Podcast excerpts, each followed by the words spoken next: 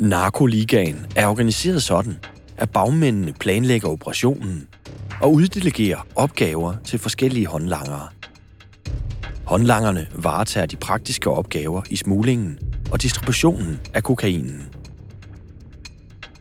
Når stofferne er kommet ind i Danmark, fordeles de imellem flere forskellige kriminelle grupperinger, der står for det videre salg.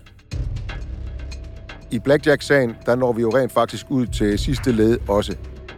Det sidste led i narkoligaen er de personer, der bringer kokainen ud til forbrugeren.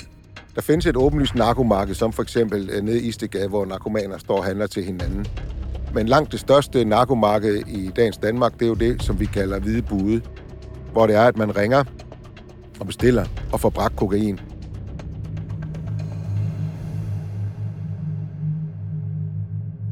I det her afsnit taler vi med en pusher. Han er en del af organisationen bag de hvide bude, og står for at levere stofferne ud til budene. En pose på gadeplan, 500. Ja, det er lidt forskellige også. Det er lidt med kvaliteten og ikke? Kilden har ikke nogen direkte tilknytning til Operation Blackjack. Men han kan fortælle os præcis, hvordan kokainen kommer ud til forbrugerne hver eneste dag.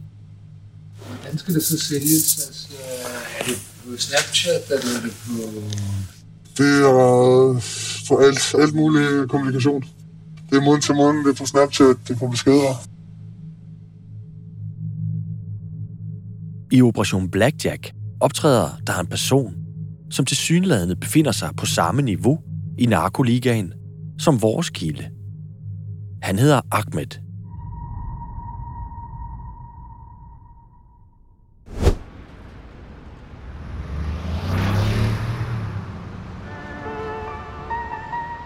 I 2016 er Ahmed i 20'erne og bor i Lundtoftegade i Københavns Nordvestkvarter. Lundtoftegadebebyggelsen er jo øh, fem eller seks øh, høje betonblokke, der ligger med en flad betonblok foran. De ligger klemt ind imellem det, som hedder Bispingbuen. Dengang jeg var postbud, der kaldte vi det jo et øh, for Østberlin, fordi det havde jo en vis lighed med de her gamle østtyske blokke fra DDR-tiden. Så her i 2016, der er LTF jo stadigvæk en stor magtfaktor i det københavnske øh, gadebandemiljø.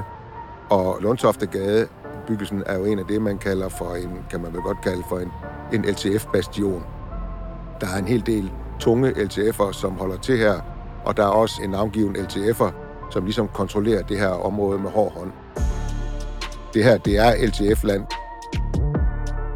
Hvis man skimmer nyhedsartikler fra de sidste mange år, går Lundtoftegade igen i afskillige notitser om skyderi, overfald og andre banderelaterede voldshandlinger.